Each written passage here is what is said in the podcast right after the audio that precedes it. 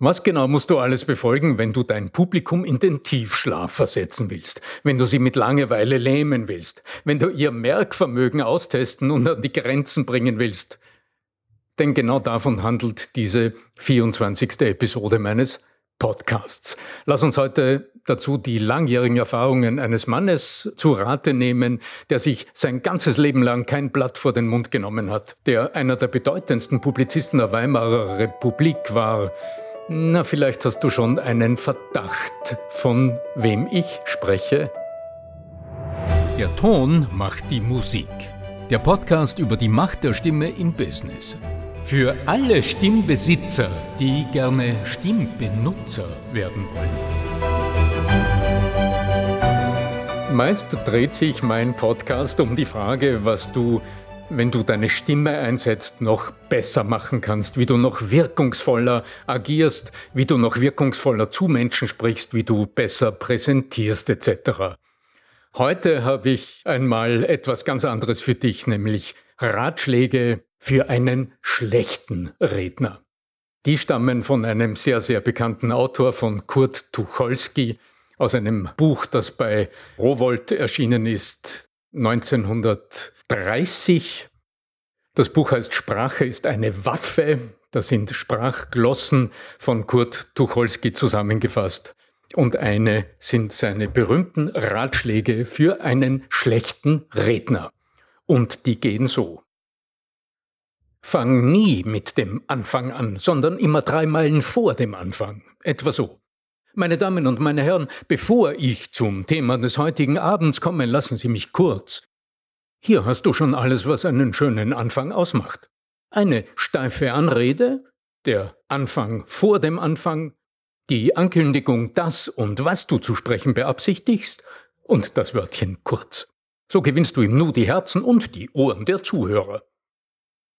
Denn das hat der Zuhörer gern, dass er deine Rede wie ein schweres Schulpensum aufbekommt, dass du mit dem drohst, was du sagen wirst, sagst und schon gesagt hast. Immer schön umständlich. Sprich nicht frei, das macht einen so unruhigen Eindruck. Am besten ist es, du liest deine Rede ab. Das ist sicher, zuverlässig. Auch freut es jedermann, wenn der lesende Redner nach dem 4. Satz misstrauisch hochblickt, ob auch noch alle da sind. Wenn du gar nicht hören kannst, was man dir so freundschaftlich rät und du willst durchaus und durchum frei sprechen, du Laie, du lächerlicher Cicero. Nimm dir doch ein Beispiel an unseren professionellen Rednern, an den Reichstagsabgeordneten. Hast du die schon mal frei sprechen hören? Die schreiben sich sicherlich zu Hause auf, wenn sie hört, hört rufen. Ja, also, wenn du denn frei sprechen musst, sprich, wie du schreibst.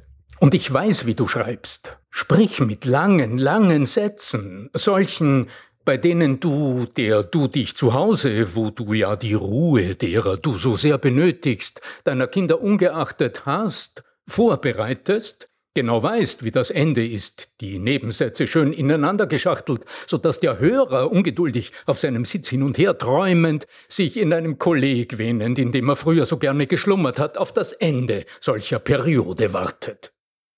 Nun, ich habe dir eben ein Beispiel gegeben. So musst du sprechen. Fang immer bei den alten Römern an und gib stets, wovon du auch sprichst, die geschichtlichen Hintergründe der Sache. Das ist nicht nur Deutsch, das tun alle Brillenmenschen.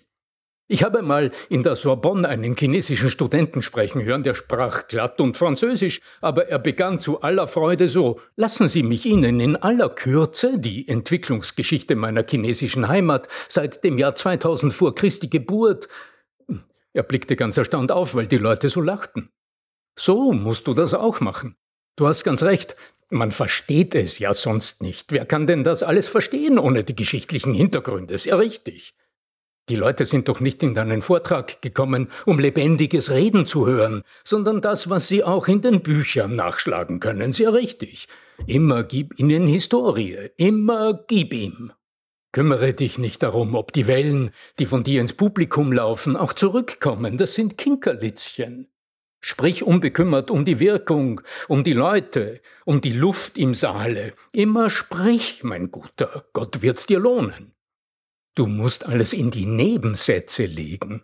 Sag nie, die Steuern sind zu hoch. Das ist zu einfach. Sag, ich möchte zu dem, was ich soeben gesagt habe, noch kurz bemerken, dass mir die Steuern bei weitem, so heißt das. Trink den Leuten ab und zu ein Glas Wasser vor, man sieht das gern. Wenn du einen Witz machst, lach vorher, damit man weiß, wo die Pointe ist. Eine Rede ist, wie könnte es anders sein, ein Monolog, weil doch nur einer spricht. Du brauchst auch nach 14 Jahren öffentlicher Rednerei noch nicht zu wissen, dass eine Rede nicht nur ein Dialog, sondern ein Orchesterstück ist. Eine stumme Masse spricht nämlich ununterbrochen mit. Und das musst du hören. Nein, das brauchst du nicht hören. Sprich nur, lies nur, donnere nur, geschichtle nur. Zu dem, was ich eben über die Technik der Rede gesagt habe, möchte ich noch kurz bemerken, dass viel Statistik eine Rede immer sehr belebt. Das beruhigt ungemein. Und da jeder imstande ist, 10 verschiedene Zahlen mühelos zu behalten, so macht das viel Spaß. Kündige den Schluss deiner Rede lange vorher an, damit die Hörer vor Freude nicht einen Schlaganfall bekommen. Paul Lindau hat einmal einen dieser gefürchteten Hochzeitstoaste so angefangen: Ich komme zum Schluss.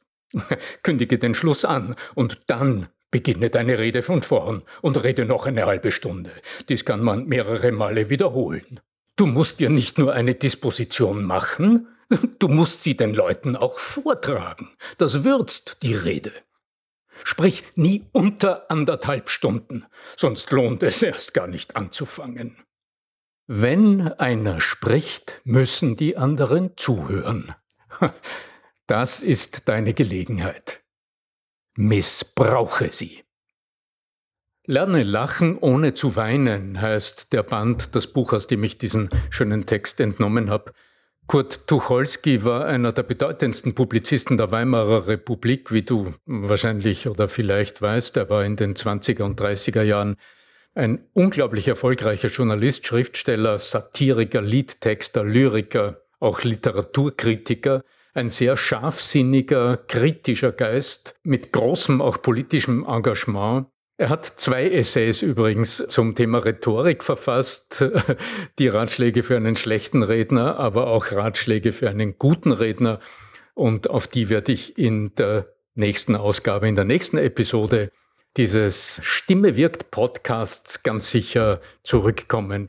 Wenn du Fragen hast, wenn du Themen hast, über die ich hier gerne sprechen soll, dann schreib doch bitte eine E-Mail an podcast@arno-fischbacher.com. Spare nicht mit deinen Kommentaren. Ich freue mich jederzeit, auch wenn es ein bisschen kompliziert ist, auf deine Bewertungen, auf deine Sterne für diesen Podcast auf iTunes. Und damit verbleibe ich bis zum nächsten Mal. Dein Business-Stimmcoach Arno Fischbacher. Und du kennst meine Losung: Voice sells. Stimme wirkt.